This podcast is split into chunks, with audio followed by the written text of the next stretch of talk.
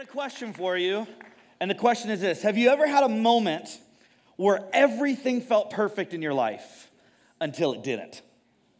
You ever had a moment where everything felt great until it didn't. One of the first memories that come to mind around that question is when I was in the fourth grade, I was in Mrs. Mayfield's class. And I remember Mrs. Mayfield every month would change our seating rotation. So we were constantly sitting with different people. And we'd sit with those people in that table of four uh, for the month, and then we would rotate. And I remember this one Monday walking in to class, sitting down, noticing where my name was, and sitting across from me was a girl named Brittany. Now, Brittany was the coolest girl in fourth grade, okay? Like all the guys liked her. She was amazing. She was funny. She was sweet. All the great things. And so I remember being so excited that I was sitting across from Brittany. I remember, I didn't know Sarah then, okay? So this is B, BS. Don't say that. Uh, before Sarah. It's before Sarah. Before Sarah. And I'm, I'm sitting across from Brittany and, and we're starting to talk and get to know each other. And I'm telling you, things felt perfect. For the next several weeks, we were getting to know each other and talking and laughing. And then all of a sudden, something really magical happened, something really, really special. One morning during class, Brittany started to play footsies with me underneath the table, okay? Which I know it's been a long time since you were in the fourth grade, but when you're playing footsies with somebody, the next step for a fourth grader is marriage. That's just how that works. And so Brittany's playing footsies with me, and we're kicking each other under the desk and having a great time. And then on Friday, Brittany says, Hey, Eric, I want to invite you over to my house this weekend. And I was already ready to say yes. And then she said, Let me tell you what I have at my house. We have a trampoline in my backyard. My mom stocks the cabinet with fruit roll ups. Y'all remember fruit roll ups? Amen, fruit roll ups. And we have Capri Suns. And I thought to myself, this, if, if we're gonna get married, that's the perfect wedding reception right there a trampoline, fruit roll ups, and Capri. And so I say, absolutely. Mom and I jump in the minivan that Saturday morning and we cruise over to Brittany's house. And my mom and Brittany's mom are talking, and Brittany and I are jumping on the trampoline, having a great time, eating fruit roll ups and drinking Capri. And then all of a sudden, Brittany says, Did you bring your rollerblades? And back then I was a rollerblader. I said, I bring them everywhere. Absolutely, I brought my rollerblades. And she said, Let's go rollerblading down to the bottom of the street because our parents can't see us. Y'all, this got real. So you better believe I strapped those things on as quickly as I could. and I go cruising down the street. We go rollerblading down to the bottom of the street, and then Brittany says, Eric, I want you to close your eyes. And you guys, up to this point, I had only kissed mom. So I didn't know what to expect. Okay, I didn't know what to expect. And so I, I close my eyes and I start to kind of pucker up, and, and I'm just like, this is the most amazing day of my life. And then Brittany, she grabs, like, while my eyes are closed and my hands are out, she grabs these two clods of dirt and she dumps them on my hands, right? And she's like, ha ha ha, and then just rollerbladed away, whatever. But I was like, I don't care. That didn't go as planned. This was the best day of my life. So Monday rolls around and we walk into Mrs. Mayfield's class and she's changed our seating rotation. And all of a sudden, I'm sitting all the way over here, and Brittany is sitting all the way over here. And I look over at Brittany, and from sitting all the way over there, I can look over and I can see Brittany. And sitting across from Brittany is a guy named David. David was David was buff. All the girls liked David. Um, he had older brothers, so David could bench press 10 pounds, no problem. The kid, the kid was ripped. He was ripped. And, and I remember from sitting all the way over there as a fourth grader, looking over, and Brittany and David are playing footsies underneath the table. And you guys, as a fourth grader, my heart began to break. I began to feel some rejection. Things were perfect until they weren't. You know what the saddest part of that whole story is? That was like 26 years ago for me. It was 26 years ago. And as I'm telling you this story right now, I'm still a little angry at David, okay? Like things worked out for me, I'm okay, but I'm still a little angry at David. Why is that? Because sin has a lingering effect. Because when you've experienced rejection or betrayal or somebody gossiping about you, it's hard to just let that stuff go. It's because when your heart's been broken, when you've been let down, when somebody has said something about you or exposed you in a certain way, or you've experienced other people's sins spilling over into your life, it feels like death. It wounds. Maybe some of you have wondered, we kind of hinted at this last night, but maybe some of you have wondered, how, did we get here? I mean, if, if this holy, perfect, all powerful, sovereign God, creator of the universe, who is infinite, created all of this, how did it go wrong? What happened in the process? And what I want to do is I want to unpack that story with you. Find me in Genesis chapter 3. We talked Genesis chapter 1 last night. We're going to talk Genesis chapter 3 this morning. It's kind of a launching pad, and then we'll jump back into our Ephesians 4 text. In Genesis chapter 3, the story begins like this Now the serpent was more crafty than any of the wild animals the Lord God had made. He said to the woman, Did God really say, You must not eat from any tree in the garden? What's he talking about? Okay, so God creates this beautiful garden for Adam and Eve to live in. And he says, You can enjoy all of it, except there is one tree in the middle of the Garden of Eden, the, the tree of the knowledge of good and evil. And God warns them. God says, I want to be really clear with you.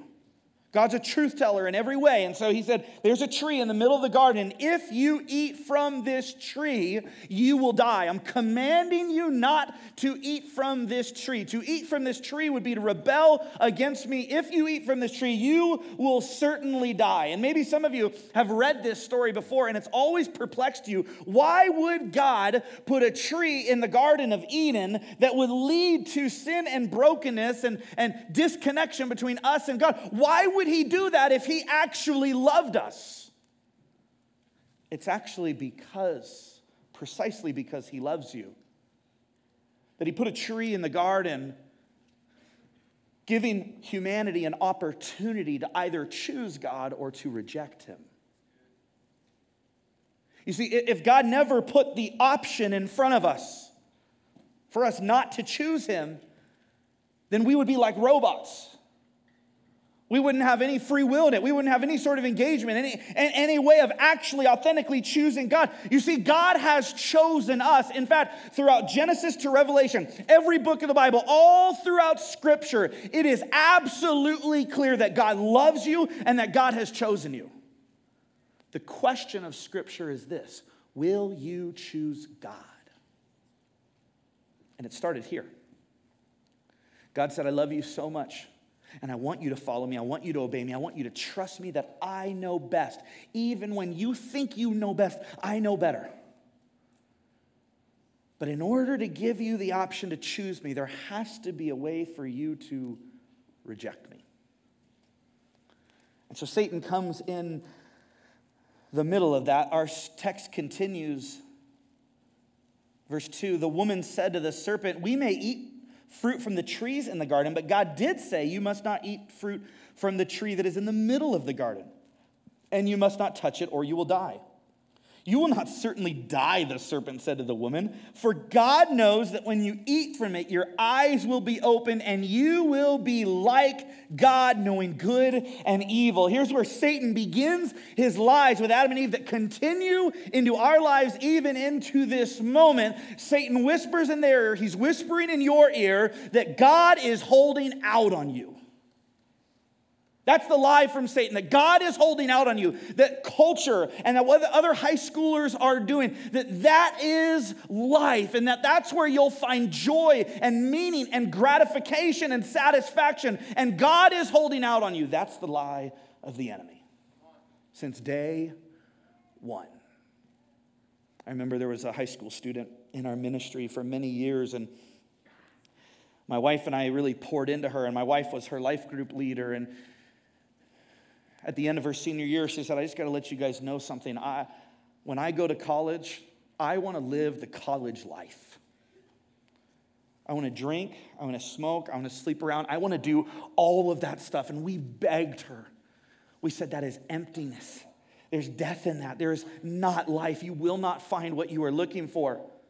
But the allure, the temptation of her culture was too strong. I'll never forget that middle of the night phone call that we received from her. When we picked it up, surprised to hear from her, she was just wailing in the background. And it took several minutes before we could even understand what she was saying. And finally, she uttered the words I don't know what drug I'm on right now. I don't know how much I've drank.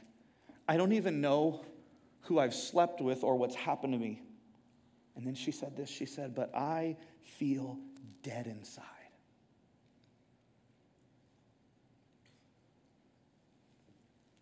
Satan's whisper to you and I is that sin, we'll define it in a minute, as any thought, action, or word that is in rebellion to God. That any kind of sin is going to, Satan would say it's going to lead you to life, but it always leads to death. And, and, and here, Eve should have responded when he, when he said, God's holding out on you. Satan said, God's holding out on you. And if you eat this, you'll be like God. She should have responded and said, Oh, Satan, you're so confused. I already have God's likeness. He already made me in his image. I bear his likeness. I don't need to go and sin to become like God. I already bear his image and his likeness. But if you and I were in the same shoes as Adam and Eve, we would have done the same.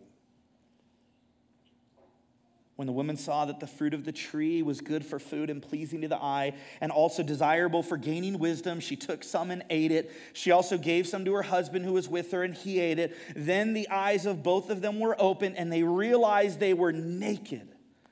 So they sewed fig leaves together and made coverings for themselves.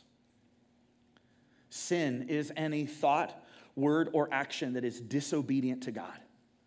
It's any moment in our lives where we dethrone God and put ourselves in his place. It's any time that in God's word it clearly commands and teaches us stay away from these things, that these will lead to your destruction. And we say, you know what? I know better. That sin is, is any time you and I assume the role of God in our lives and it always leads to death. Now, some people think Jesus, they're like, well, well, Jesus never really talked about sin, or, or, or Jesus was kind of light on this stuff. Actually, Jesus talked about sin a lot because he knew how devastating it is. In fact, in Mark chapter 7, 21 and 23, listen to what Jesus said For it is from within, out of a person's heart, that evil thoughts come sexual immorality, theft, murder, adultery, greed, malice, deceit, lewdness, envy, slander, arrogance, and folly. All these evils come from inside and defile a person.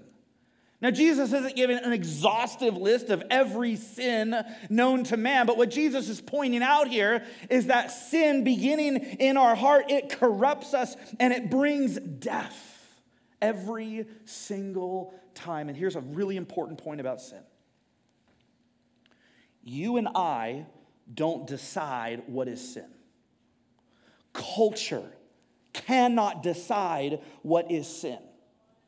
We need a definition, an absolute definition, a source bigger, higher than ourselves. Otherwise, if we are the ones determining what sin is, you know what happens in cultures? And if you look at history, this happens over and over again. When, when a group of people, aside from God, decide what is sin and what isn't sin, women and children get hurt the most and society breaks down.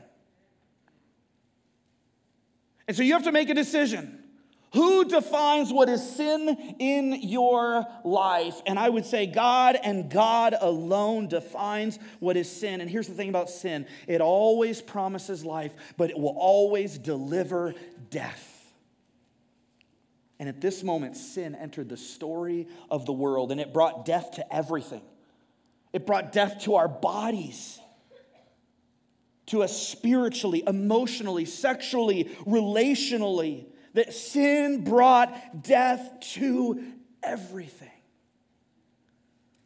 And using our text in Ephesians chapter 4, I, I want to look at three devastating effects, three consequences, three realities of sin and how it impacts every single one of us. If you're the note taking type, I want you to write this down. Here's our first big idea sin will make you run and hide. That every one of us has sin, every one of us are born into it, that every one of us participate in it. And sin will make you run and hide. The next verse in Genesis chapter 3, verse 8, it says this. Then the man and his wife heard the sound of the Lord God as he was walking in the garden in the cool of the day, and they, let's say that again, and they, and they hid from the Lord God among the trees of the garden. Previous to this, Adam and Eve walked in perfect relationship with God, perfect relationship with each other. But once sin entered the story of the world, once they took matters into their own hands, once they chose to redefine what is good and evil according to their own desires instead of God's word, all of a sudden they find themselves running and hiding from God. And students, sin will continue to do the same to you and to me. That, where, that sin will tell us, will, will lead us to run and hide from God. In fact, if you're wondering, is there any sin in your life? I would ask the question in what ways are you running and hiding right now? Are there things about your life, things you're engaging in that your parents don't know anything about and you're running and hiding from them? Are there things that your youth pastors and some of your closest Christian friends and your small group leaders that you're keeping from them intentionally because you know that if you share it with them, they're going to have some thoughts according to God's word about that part of your life? Sin will always send you running and hiding from God, and this creates tension in our lives. In Deuteronomy chapter 31, verse 8, it says this The Lord himself goes before you and will be with you. He will never leave you nor forsake you. Do not be afraid, do not be discouraged. All throughout Scripture, this promise is made that God wants to be with us, that we were designed to be with God, but sin creates tension in that relationship. So sometimes we think of a phrase like that, like God wants to be with us, as if, you know, we go through kind of hard things in life and then we pray and we ask God to come and help us. And, and our, our image is that God is like this holy Superman that kind of swoops in and, and shows up and is with us and saves the day. And then he kind of vanishes until the next really hard thing comes up in our life and we have to pray again. But the reality is, Scripture paints a different picture. It paints a picture that God's always with you, that He wants to be always with you.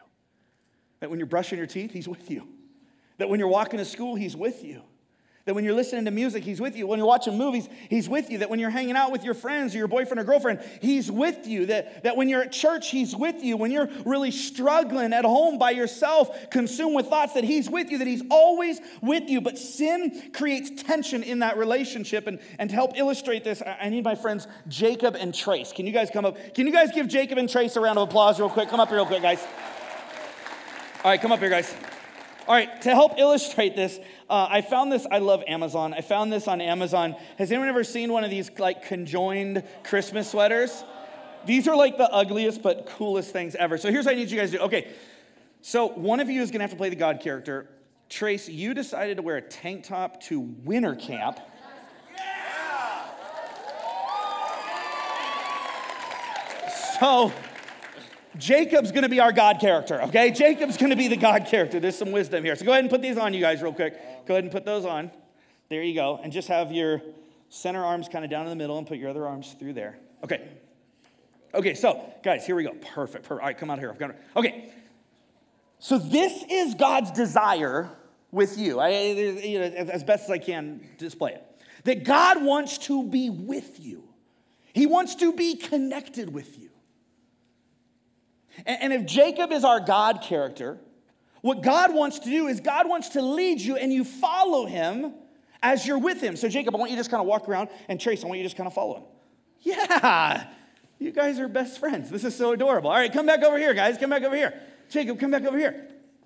This is how you were designed to be in a relationship with God, to go where God wants you to go, to say what God wants you to say. The problem is sin creates tension in that relationship. So here's what I want you to do Trace, I want you to kind of start moving that direction, and Jacob, you kind of try to start moving that direction. All right, don't break it, you guys. Got to use this again. Don't break it. Do you see what's happening? Do you see this? This is called tension. That, that when sin tells you to go run and hide from God and He's drawing you this way, sin brings about tension in your relationship. And though it will send you, sin will send you running and hiding from God. He, God, wants you to be with Him. Not just sometimes, not just at camp, but at all times. Can you guys give these guys a round of applause? You guys can jump down there and take it off when you get down there. All right, number two is this. Number two, go ahead and write these down in your notes. Number two is this sin will blind you. Not only will sin make you run and hide from God, but sin will blind you. Now let's jump back to our Ephesians chapter 4 passage. Ephesians chapter 4, verse 18. Paul's building off this idea that, that this group of people is living out of the futility, the emptiness of their thinking. Paul goes on to say this, verse 18 they are darkened in their understanding and separated from the life of God because of the ignorance that is in them due to the hardening of their hearts. Paul says, you gotta, you gotta, you gotta, you gotta know this about sin. It is gonna darken your hearts, it's gonna darken your eyes, it's gonna darken your ability to even see, to even make sense of things going on in your life. John Mark Comer, he says the exact nature of Satan's lies changes from generation to generation from culture to culture and person to person, but they always run along these same lines distance yourself from God, do your own thing, redefine good and evil based on your own gut and desires. This is what Paul is talking about. That the longer you live in the futility, the emptiness of your thinking, the longer you rebel from God, the longer that you allow thoughts and actions and words that don't honor God, that are in disobedience to His word, to define and shape and fuel your life, your heart is going to grow darker. Your ability to see is going to diminish. I wonder, students, in what ways has sin blinded you? In what ways is it even hard for you to see up from down? Number three, sin will desensitize you. Not only will sin make you run and hide and it will make you blind, but sin will desensitize you. Paul continues in verse 19 having lost all sensitivity they have given themselves over to sensuality so as to indulge in every kind of impurity, and they are full of greed.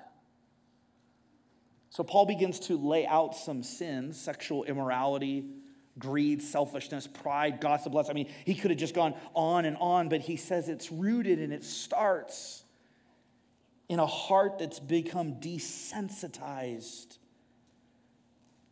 to God's voice. Sin makes it harder and harder to hear God's voice. You know, the, the, the, reality of sin is this sin will take you farther than you ever wanted to go, it will keep you longer than you wanted to stay, and it will cost you more than you were ever willing to pay. Let me say that again sin it will always take you farther than you wanted to go. It'll keep you there longer than you ever wanted to stay, and it will cost you more than you ever wanted to pay. For some of you, you think about the things that you were looking at online pre pandemic and with all the craziness of the world and some of the decisions you've been making and, and some of the things your friends have been participating in, all of a sudden, the things you're looking at online right now, you would have never imagined looking at years ago. Maybe the ways that you talk about your friends behind their back has become so cruel, so divisive so manipulative. You would have never imagined that. Maybe, maybe there was a time where keeping a small secret from your parents maybe was so difficult for you to harbor, and yet now it like rolls off your tongue. It's so easy for you to deceive them.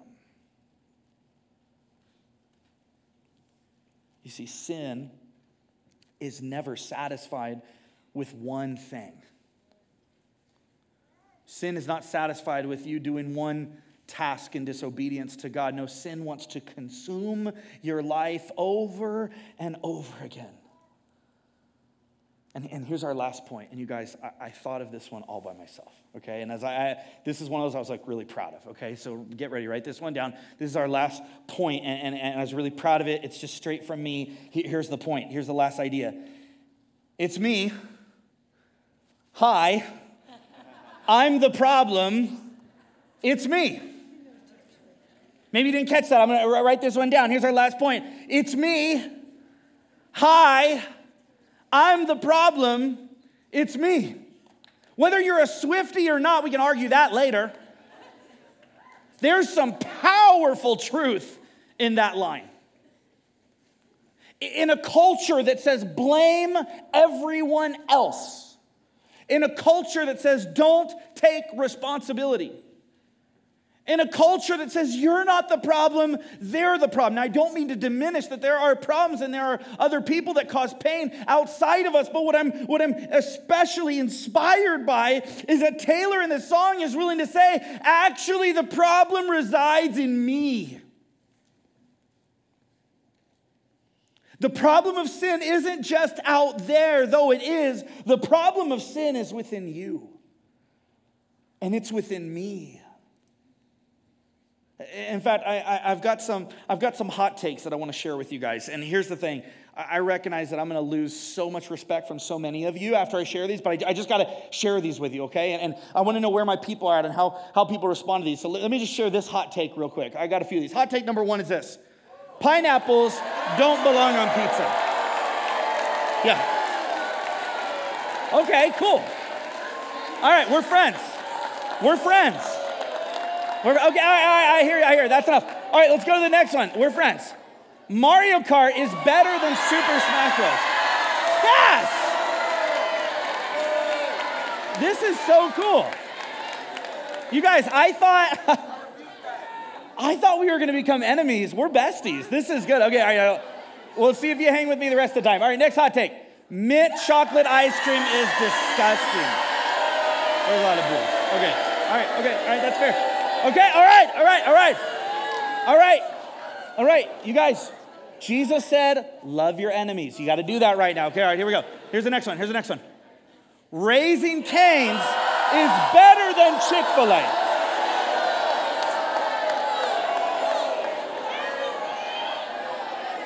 Raising Cane's is better than Chick fil A. Oh, okay, two more. Now, hold on, hold on. Before you. Oh, oh, okay. All right, yeah, that's, let's read that. Um,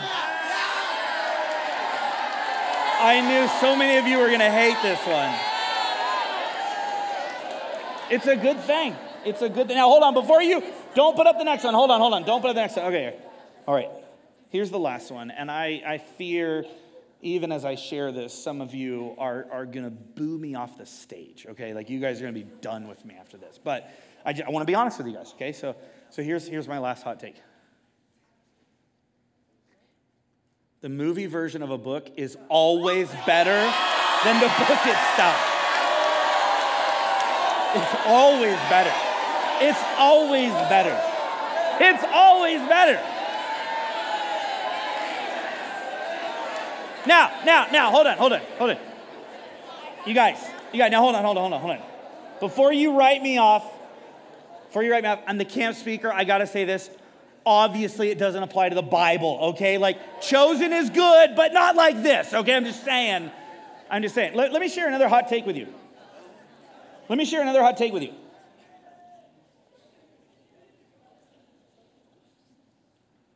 My sin is a problem. My sin is a problem. That my sin hurts me, it separates me from God.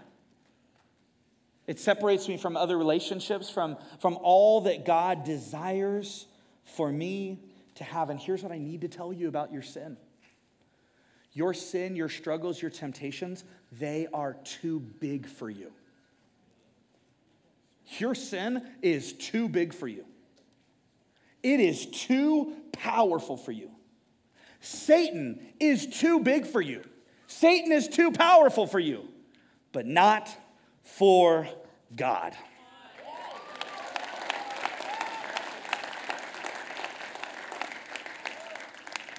And so the only way forward, the only way forward is for you and I to recognize the sin that separates us from God and others, our disobedience to God's word and his design for us, that it's too much for us to handle on our own and we need some kind of intervention.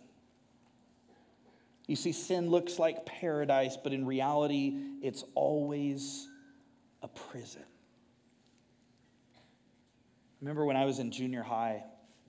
Man, I was running and hiding from God and my family, and I was keeping so many secrets. And I was a skateboarder, and I loved to skate, and, and I was hanging with older guys and just doing things that they were doing. And I was drinking and smoking, and there was so much in my life that I thought, I remember thinking, man, this is so cool. That was like the idea in my mind. And then I'll, I remember going to bed at night and just feeling empty.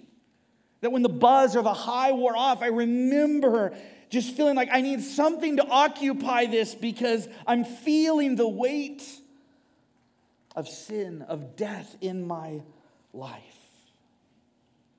James, the brother of Jesus, he, he talked about this. He said in James 1 13 to 15, when tempted, no one should say, God is tempting me, for God cannot be tempted by evil, nor does he tempt anyone. But each person is tempted when they are dragged away by their own evil desire and enticed. Then, after desire has conceived, it gives birth to sin, and sin, when it is full grown, gives birth to death. Sin is not just a bad decision you made last weekend. Sin isn't just something that you're so glad nobody posted about or nobody heard about. No, sin is a death sentence. And I'm absolutely convinced that until you come face to face with that reality, you won't be able to come face to face with Jesus and his great love for you. So I don't know, particularly in your life, the ways that sin has gotten a hold of you, but I know that it's separated you from God because it always does. I know it's promised you life, but it's delivered death. And I'm going to ask you to do something really brave and courageous today, and it's this. That to first confess that to God, to fully acknowledge your sin without making excuses, without blaming others, but to fully confess, bringing your sin to God and saying, God, this is what my life has looked like. This is what I've been participating in. This is the ugliness of my story and life. And then I'm going to ask you to do something equally brave and courageous, and it's this to share with your cabin. That I hope you could find some time before our message tonight. And if you can't, maybe after our message tonight. But to find some time as a cabin to say, this is what I'm struggling with. And I deeply believe that as scripture commands us to confess our sins to God and to confess our sins to each other, that when we do that in a community that loves us, that when we confess to God and we begin to confess to each other, that we will begin to experience the grace and mercy of God. If you want to come face to face with Jesus, you have to first come face to face with your brokenness. And as we'll see tonight, it's because God has something unimaginable, unfathomable for us. But to receive that, we've got to be honest that it's me. I'm the problem. It's me. Let's pray. God, I thank you for these students. I thank you for your word that is just perfect for, for communicating to us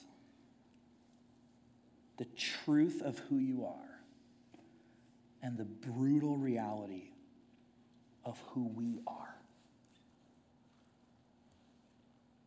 I thank you that every person here is made in your image, has value and worth. And yet, your word is so clear that every one of us is enslaved to our sins. And that apart from Christ, we'll be separated from you forever. God, we live in a culture and a, a moment in history where it's not popular to admit our faults, our sin, to confess those things. But we know that according to your word, it's the only path forward. And so I pray that you would give each one of these students boldness and courage today to be really honest with you about the sin in their lives and to be really honest with their cabin, their friends, their small group leaders, their youth pastors. As we wait and anticipate what you're going to do in this place, in each of our hearts tonight. We love you, Lord.